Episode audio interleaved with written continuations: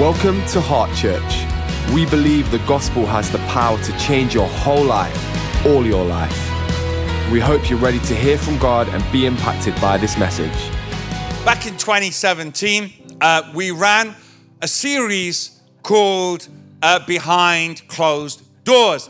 And uh, it was our scripture for the year, that year, was um, that, um, behold, the Lord has opened um, a door for us which no man can shut. And in fact, this is that door. We walk through the door, we are here, and, uh, and no man shut it. So we are experiencing that.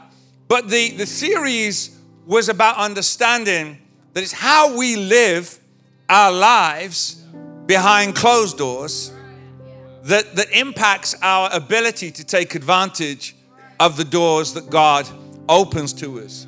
We, we build our lives, I believe, to some degree, we build the church by the way we live our lives behind closed doors. And we looked at three specific areas we looked at foundations, we looked at order, and we looked at rhythm. And uh, this turned out to be a nine week series, which I am gonna condense into three weeks which is just going to be exciting. I know it.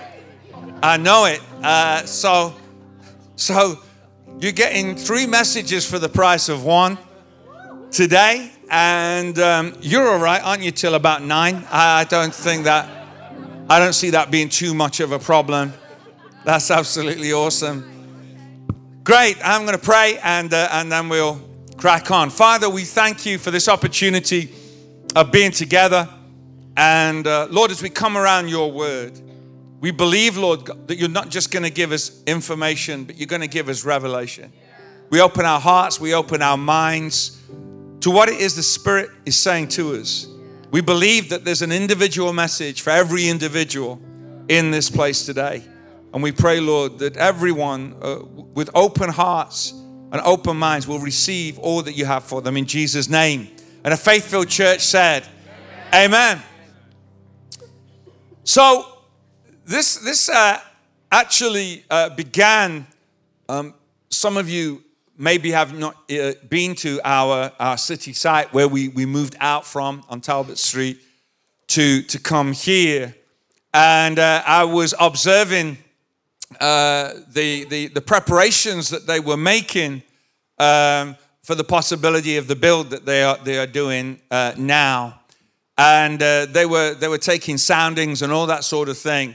And a lot of work was going into the laying of foundations. And it it got me to think about the foundations of our life the foundations of our faith. And when we look at the the uh, book of acts uh, chapter 2 so when we enter into this phase jesus has been crucified. He's risen again. The church is brand new they are they're kind of fumbling around a little bit, trying to find their way. And and they were they were seeking to understand what it what is it that makes me a Christ follower? What is it that makes me a follower of Jesus? And uh, at that time, they didn't even have a Bible because it wasn't, at least the New Testament, because it wasn't written yet. And so they, they, they, looked at some things that needed to be established in order to say, we are going to follow these things. And when I follow these things, this means that I'm a Christian. And so in Acts 2:42, very simple, it says they devoted themselves to the apostles' teaching and to fellowship, to the breaking of bread and to prayer. To the apostles' teaching and to fellowship, to the breaking of bread and to prayer. And the Bible says to these things they devoted themselves. They these were foundational to their faith. They would they, they made a decision that these were the things that would be a priority in their life because faith cannot just be passive. It has to be intentional. It's not something that just happens to me, it's something that I lean into. And the apostles' teaching were important because these were the guys who'd walked with Jesus. These were the guys who had talked with Jesus. These are the guys who had had first hand experience of being in the presence of Jesus. And it wasn't it wasn't that they were perfect. It wasn't that they got everything right. It was just that was all they had. That was all they had. And and God left it in their hands and trusted the whole shebang to these guys. And the teaching was important because when we come to God, when we are brand new to the things of God, we have so many muddled ideas about God and about life. And so we need we need to expose ourselves to, to information that is going to help us make the journey as a follower of Christ. Right teaching helps realign wrong thinking. Right teaching helps realign wrong thinking. To, to follow God, to be a follower of Jesus, means that I submit my life to His Word. I accept this as the Word of God. It's not just that I pick the bits out of it, I underline the bits, I highlight the bits I like, and we skip over the other bits because that's not quite so comfortable. That's a little bit challenging. Now, forget that. I'm just going to stick with the bits I love. You, I don't define this, this defines me. This defines me. So my life submits to the authority of the Word of God. And in fact, even Jesus prayed for us in this regard in John 17 17. He said, Sanctify them, which means set them apart, set them apart by the truth. And then he concludes it by saying, Your word is truth. The word of God is truth. So I align my life with the truth of the word of God. So the the new disciples devoted themselves, and, and you actually have to work at being devoted. You have to work at following the teaching of God's word. Um, because whenever there is preaching, there is, right now, I'm speaking, but right now, I'm also not the only voice in your head. There is my voice, but there's also your voice in your head. If you've got more than one voice, we can pray for you. We can pray for you later, but there will be at least a voice in your head in addition to mine. And and that voice, actually, the voice in your head is very very important. Because no matter what I say, you are going to be listening to you. You're listening to what you think, you're listening to what you feel, you're listening, you're list, you're assessing what is coming across. And so your voice, the voice in your head rather needs to be aligned with what the spirit of God is saying. Let me give you a little understanding. Matthew 13 uh, Matthew 13 describes an account where Jesus is coming to his hometown. This is in verse 54. And he began teaching the people in their synagogue, and they were amazed. It's like, why wouldn't they be? Jesus Christ, the Son of God, teaching in their synagogue. What an incredible thing. They were amazed. There surely could be uh, no more wonderful, more anointed teaching that they'd ever heard. They were saying when they listened, now, after hearing the voice of Jesus, this is where their voice kicks in. Where did this man get his wisdom and these miraculous powers? They asked. And then it's almost like it's not here. I tried to look it up in the Greek to see if we could wangle it, we can't. But it's almost like you could add in here wait a minute. Wait a minute. Because isn't this the carpenter's son? this is their voice now. Isn't his mother's name Mary? And aren't his brothers James, Joseph, Simon, and Judas? Aren't all his sisters with us? Where then did this man get all these things? And they took offense at him. So the voice of Jesus led them to amazement, but the voice in their own head led them to offense. That's why it's really important that the voice in my own head is aligned with what Jesus is saying. The teaching stirred them to amazement, but their voice, the voice in their own head, robbed them of their faith.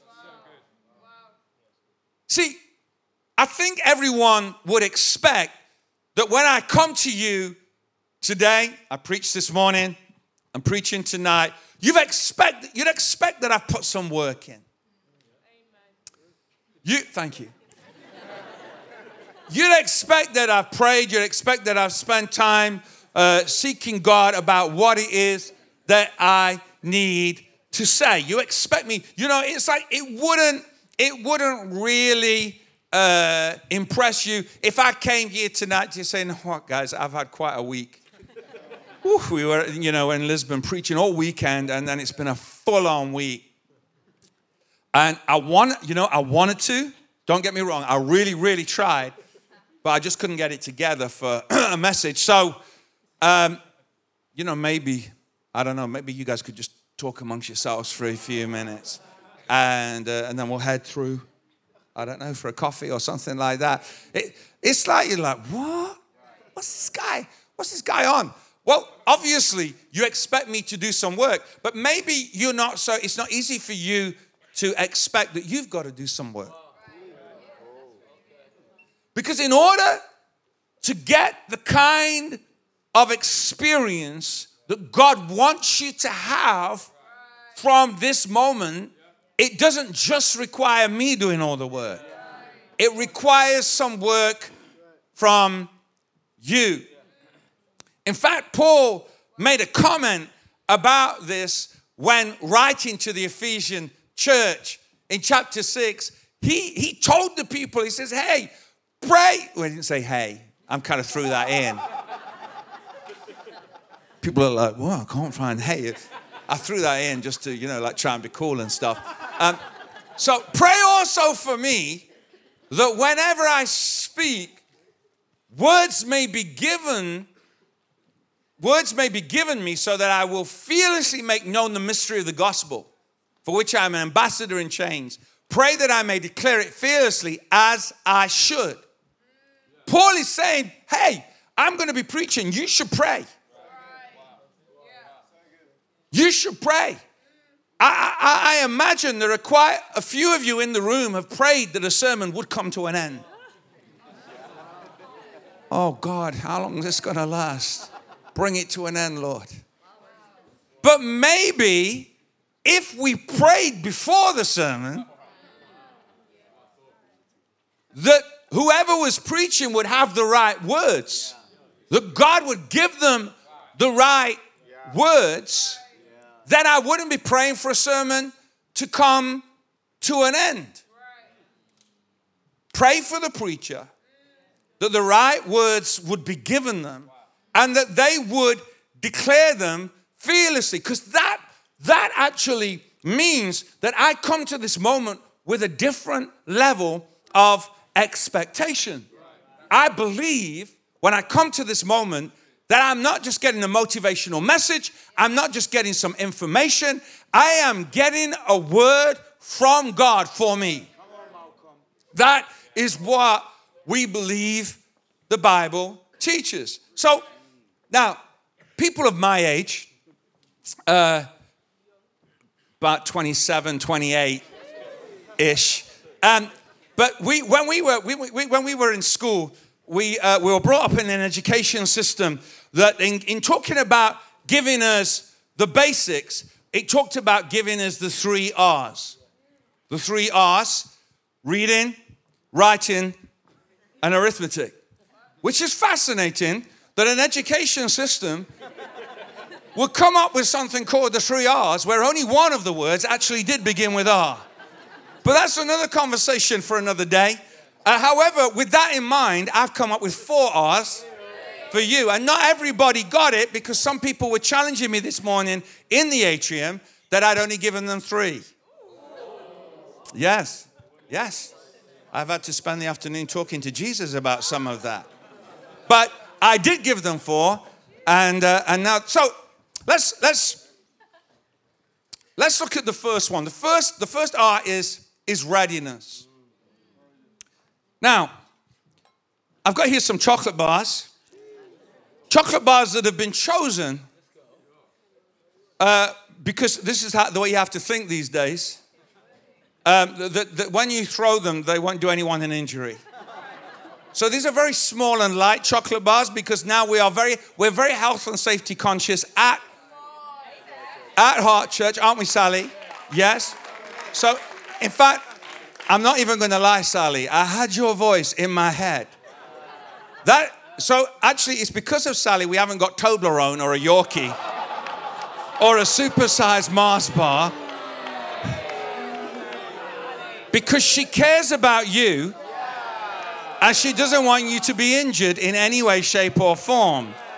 So that's why we have the tiny Curly Wurly. Who wants a tiny Curly Wurly? There we go. Okay. Oh!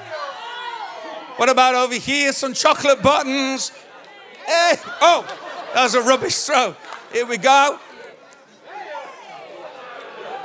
Okay, I've got two more. I'm sorry, guys, at the back. I, I mean, really, I'm sorry. Lynette, you can't be influencing the throw. You just got to. One for the middle section, one for the middle section.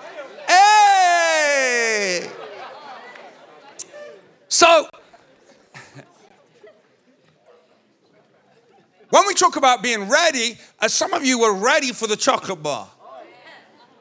You, you, you, in fact, some of you, I wasn't even sure you were awake until I mentioned chocolate bar.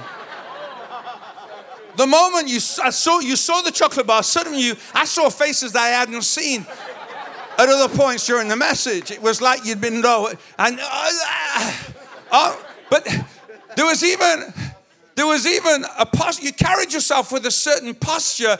Why? Because you were expecting something. I would, I would just want to suggest to us that if we can get that excited about a chocolate bar, what about a word from God Almighty?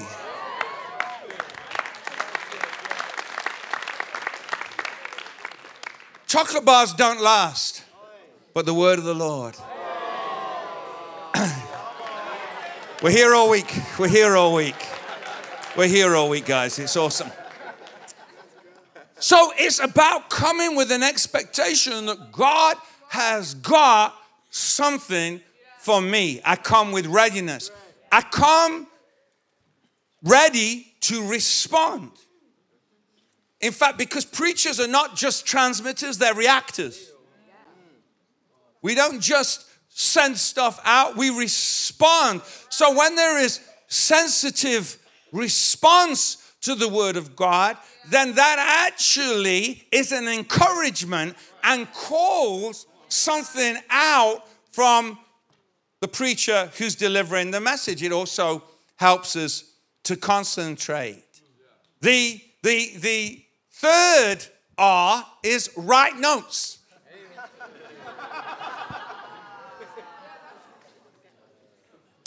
Someone once said the weakest ink is better than the strongest mind.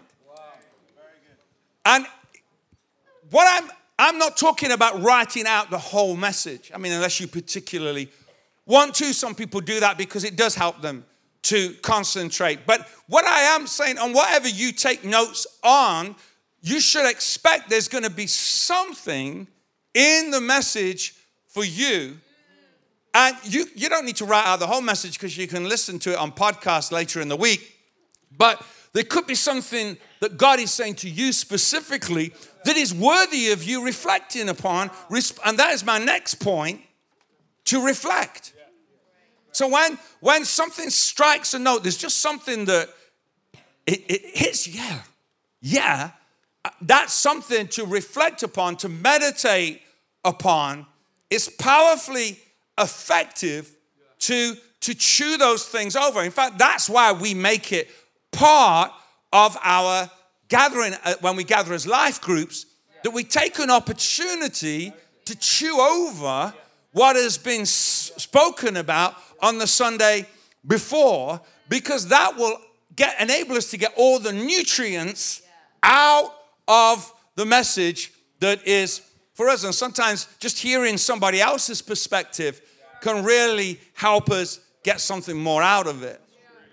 So it's a powerful thing, therefore, to also reflect upon what God has been saying to you.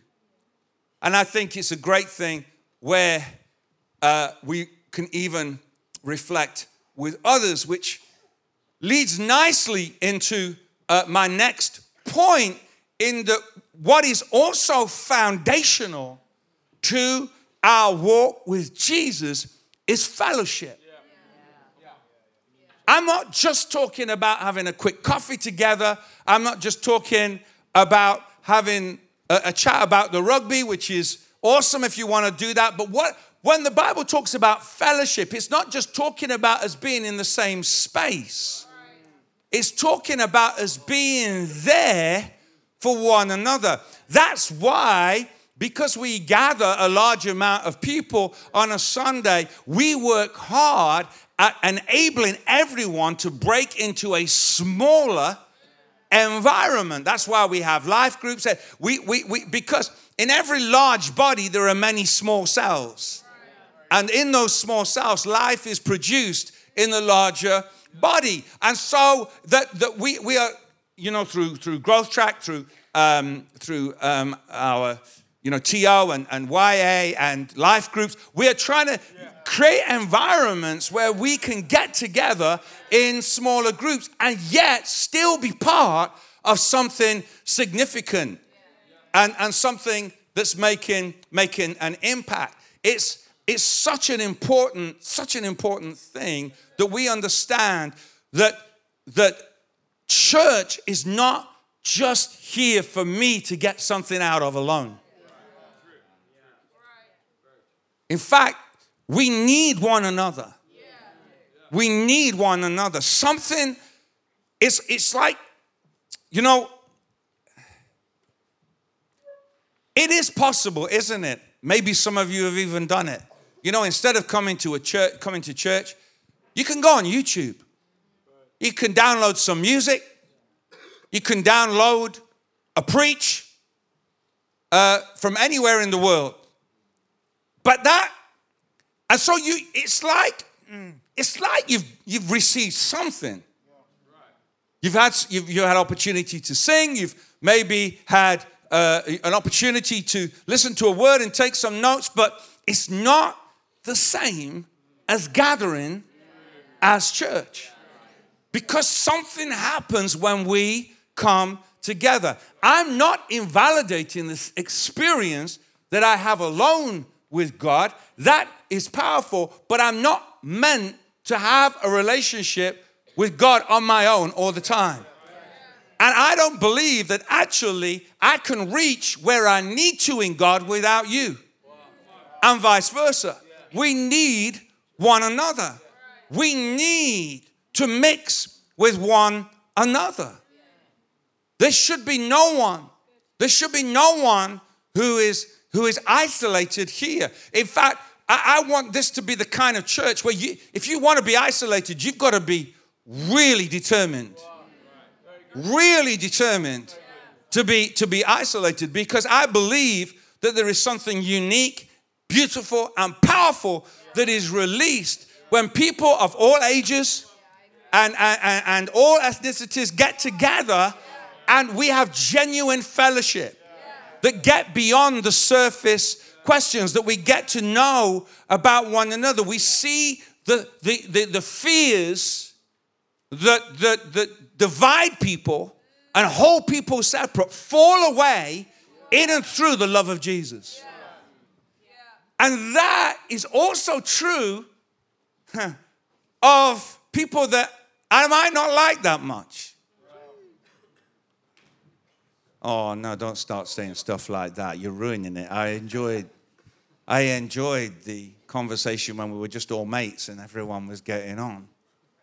But I think that Jesus makes room for the fact that actually we're not all going to get on all the time.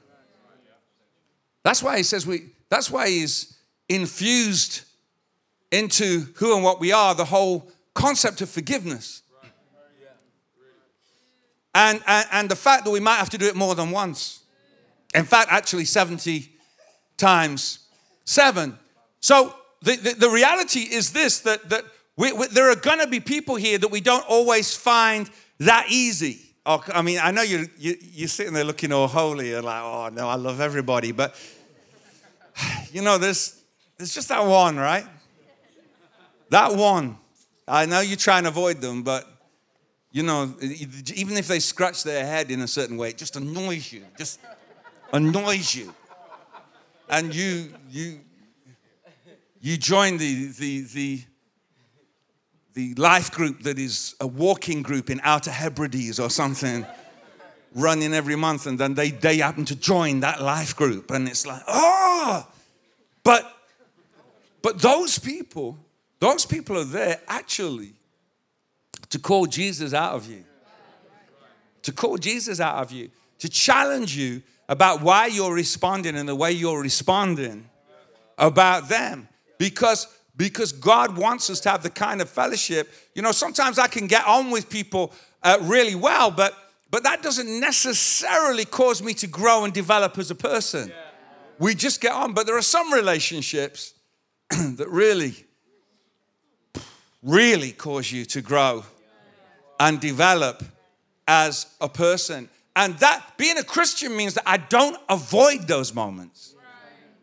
I lean in and allow Jesus to help me because I'm not meant to just love you with my own love. Because my love is dependent, honestly, on whether it's raining, of what kind of week I've had.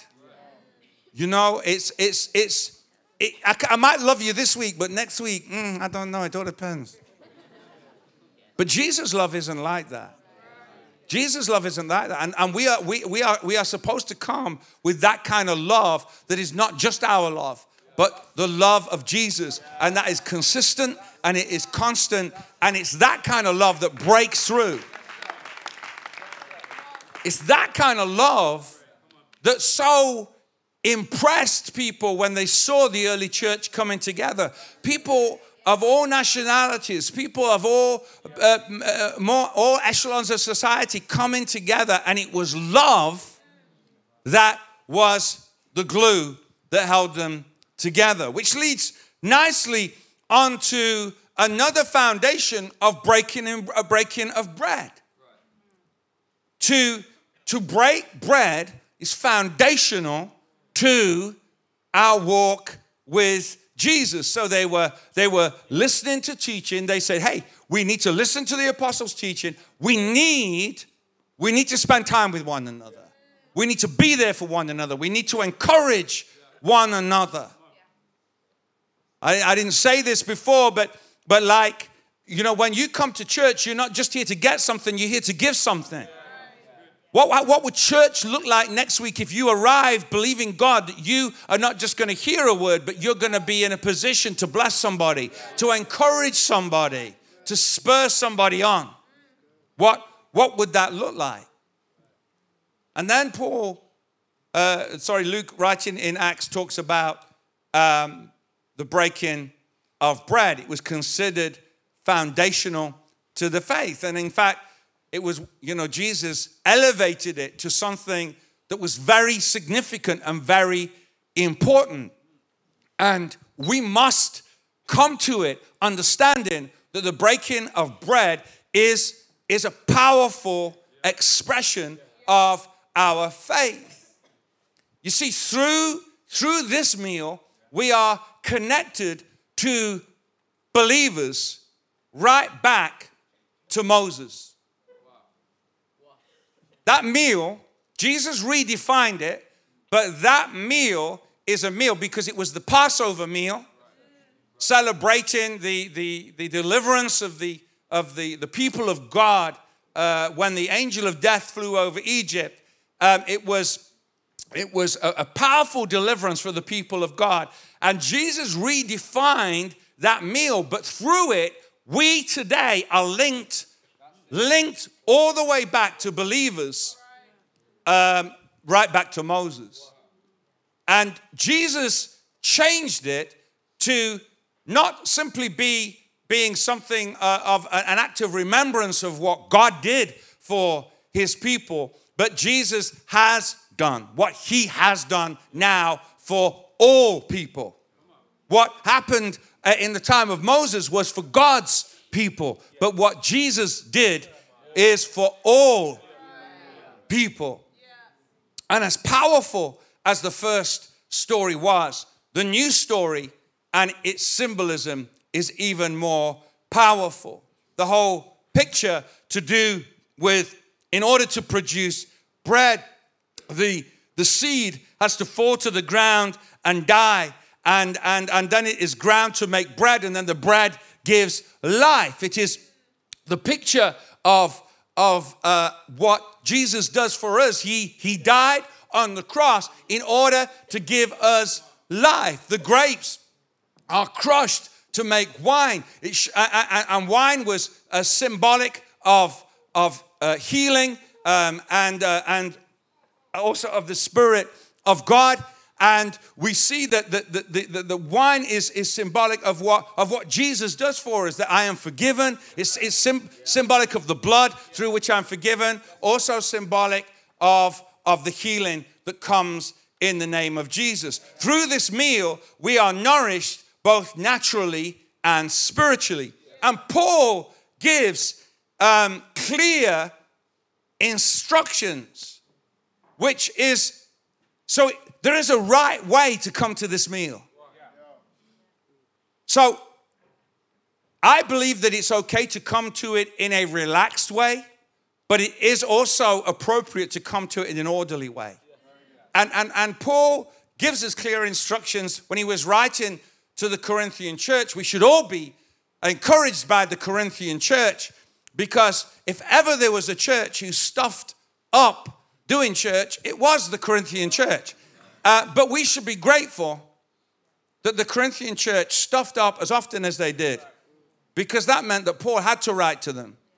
And because he had to write to them, we have instructions on what we should do so that we don't stuff it up. Turn to someone and say, Don't stuff it up. I love how this starts. It says, Let me go over with you again. Let me go over with you again. You see, it's not even the first time he's done it. Let me go, oh, you know, come on, guys, let me go over again. Exactly what goes on in the Lord's Supper and why it's so centrally important. I received my instructions from the Master himself and passed them on to you. The Master, Jesus, on the night of his betrayal, took bread, giving thanks, he broke it and said, This is my body broken for you. Do this in remembrance of me. After supper, he did the same thing with the cup. This cup is my blood, my new covenant with you. Each time you drink this cup, remember me. What you must solemnly realize is that every time you eat this bread and every time you drink this cup, you reenact your words and actions the death of the master. You will be drawn back to this meal again and again until the master returns. You must never let familiarity breed contempt.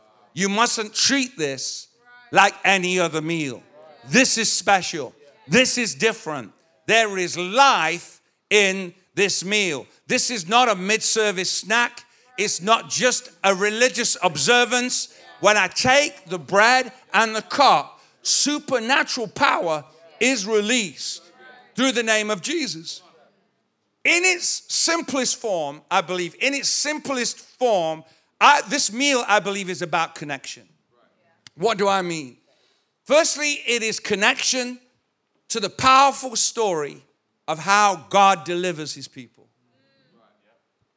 Secondly, its connection to Jesus and all he accomplished on the cross.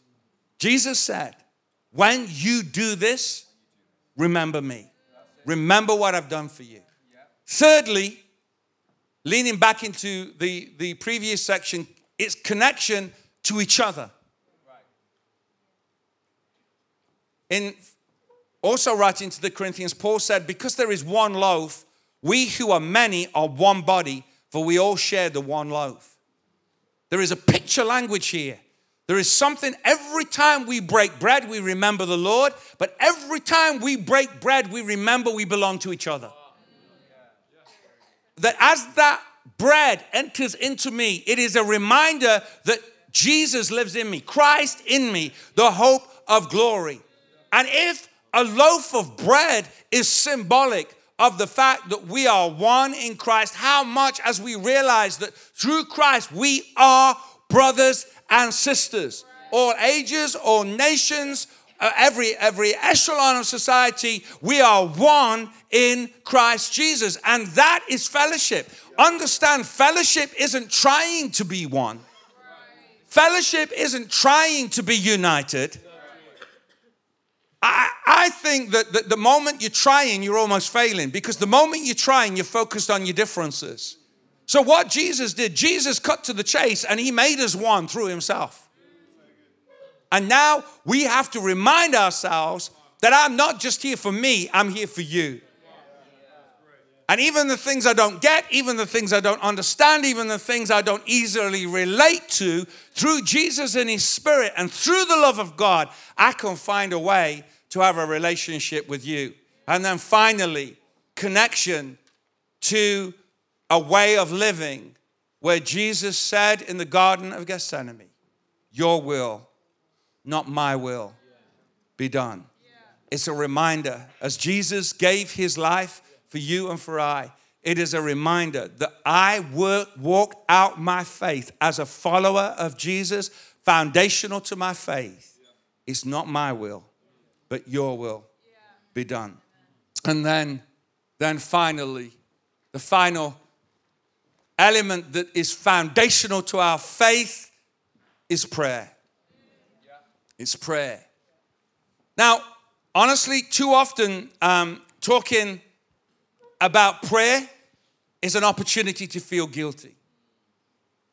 Because We all know we should pray. The reason why we can feel guilty is because of the gap between what we know we should do and what we actually do do. And, and, and, and yet, this should never be, whenever you're feeling guilty, that is not the basis for developing a relationship. Um, I love, I'm going to steal uh, a, a, phrase that was used by uh, Max Lucado as a Christian uh, uh, uh, author who, who talks about this basically, this section is for recovering prayer wimps. We want to be prayer warriors, but we've, before we become a prayer warrior, maybe we've got to recognize we're a prayer wimp. And that's okay, because I think that it's better to be truthful and honest about where I'm at and begin to develop something that changes and shifts. Prayer is foundational to our faith, so it is unavoidable. But maybe there are some things where where we our perception of what prayer is is robbing us of, of its, its place in our life. Let me put it this way. So we've got a great example in Acts chapter 12, uh, verse 11 onwards. Uh, it says, uh, then Peter came to himself. I mean, Peter came to himself because he just had a really powerful deliverance. Angels and everything, you should read it. Amazing. From prison. And he says, Now, now I know without doubt that the Lord has sent his angel and rescued me from Herod's clutches and from everything the Jewish people were hoping would happen. When this had dawned on him, he went to the house of Mary, the mother of John, also called Mark, where many people had gathered and were praying. Why had they gathered? Why were they praying? They were praying that Peter would be set free from prison and Herod would not have his way with them. With him. So Peter knocked, verse 13, at the outer entrance, and a servant named Rhoda came to answer the door. And when she recognized Peter's voice, she was so overjoyed, she ran back without opening it and exclaimed, Peter is at the door! Peter is at the door! Our faith filled Christians said, You're out of your mind. When she kept insisting that it was so, they said, Ah, it must be his angel. But Peter kept on knocking, and when they opened the door and saw him, they were astonished. It would appear that prayer is really powerful, even when you're not expecting it to happen. It's really powerful, even when I'm not really expecting that what I'm praying for is going to happen. Because God used their prayers to set Peter free anyway. So that should be an encouragement to us to keep on praying. Because God may be about to answer your prayers in a more powerful way than you have ever imagined. I think some of us, maybe we have convinced ourselves that prayer is something complicated and something difficult. Maybe we, we think it's some kind of performance that God will only listen to us if our words are perfect and if we're saying everything right. But actually, that is an incorrect understanding of what prayer is. Prayer is a conversation, an intimate conversation between friends between a father and his son, between a father and his daughter. When I say conversation, that means that that's two way. Because prayer isn't just about what I say, turning up with my shopping list. Machine gun prayers. Where I'm just blurting out what it is I want and what it is I need, and then I go, I'm like, Prayer is a conversation. Prayer is an opportunity for me to express some of the things that I'm feeling, some of the things that I'm going through, and I only need share those things in a way that I might share them with the closest friend. Maybe some of you here have a challenge with trusting people. Maybe Maybe you have trusted, and that's the reason why you've got a problem with trust because you have trusted and they've you've been let down. Some of us have been let down in life, some of us have been let down in church. But God has never, ever let you down. He is utterly and entirely trustworthy. He doesn't just say he loves you and then treats you any old how. He genuinely loves you. He knows stuff about you that you don't even know about you. And he loves you. He doesn't just love you anyway, he loves you with all that. Everything about you he loves. It doesn't mean that it doesn't mean that he's not going to help you with some stuff, but he loves you right now, today. And I don't need to put on some special performance to, to talk to him. I don't need to special words. I can just say it real. Say it like it is, just from the heart. I, I wonder if, if that's what the disciples saw when in Luke 11 when they saw they saw Jesus praying in a certain place. It says this that when he'd finished, one of his disciples said to him, Lord, teach us how to pray. It wasn't like these guys didn't know what prayer was. They'd probably prayed all their life. But when they saw Jesus pray, it was like, wow, I, I've not been praying like that. I think they saw the kind of relationship that Jesus had with his Father. There was just something about the way Jesus prayed. Don't forget, Jesus said when you pray. He didn't, he didn't say if you pray. So prayer is foundational. I just paraphrased the, the Lord's Prayer that we say it's actually the disciples' prayer essentially, but that's when, when the disciple went to Jesus and said, Teach us how to pray, my paraphrase was, you know, it's our Father who art in heaven, but it's like, Daddy, I praise you. Impact the world, provide for us, forgive me in the same way I forgive others. Protect me when I'm tempted. It's just real prayer, the real deal, helping us deal with the real issues of our life. Because you see, when I pray, I don't pray in my own strength and I don't pray in my own authority because I use the name of Jesus. See, me on my own, I'm not going to be able to do anything, but with, with Jesus' name, I have when I use the name of Jesus, I speak with the same authority as Jesus. Let me say it like this. Let me say it like this. So let's imagine that, uh, you know, we're at the office and I say to Tando, I say, hey, Tando, do me a favor. Go and ask Lawrence to make me a cup of coffee. And, and Tando said, yeah, yeah, of course, of course. So, um, you know, and now Tando goes goes to Lawrence and say, hey, uh, Lawrence, would you make Malcolm a coffee? And Lawrence, he wouldn't, he wouldn't do this, I don't think. Um, but for the purpose of the illustration, Lawrence would say, no, you do it. He wants a coffee, you do it. He, he talked to you, didn't he? Why? Because when Tando came, he came and said, Lawrence, would you make Malcolm a coffee? But if Tando came to Lawrence and said, Hey, Lawrence, Malcolm said, Would you make him a coffee? Bless you, bro. Thank you. Thank you.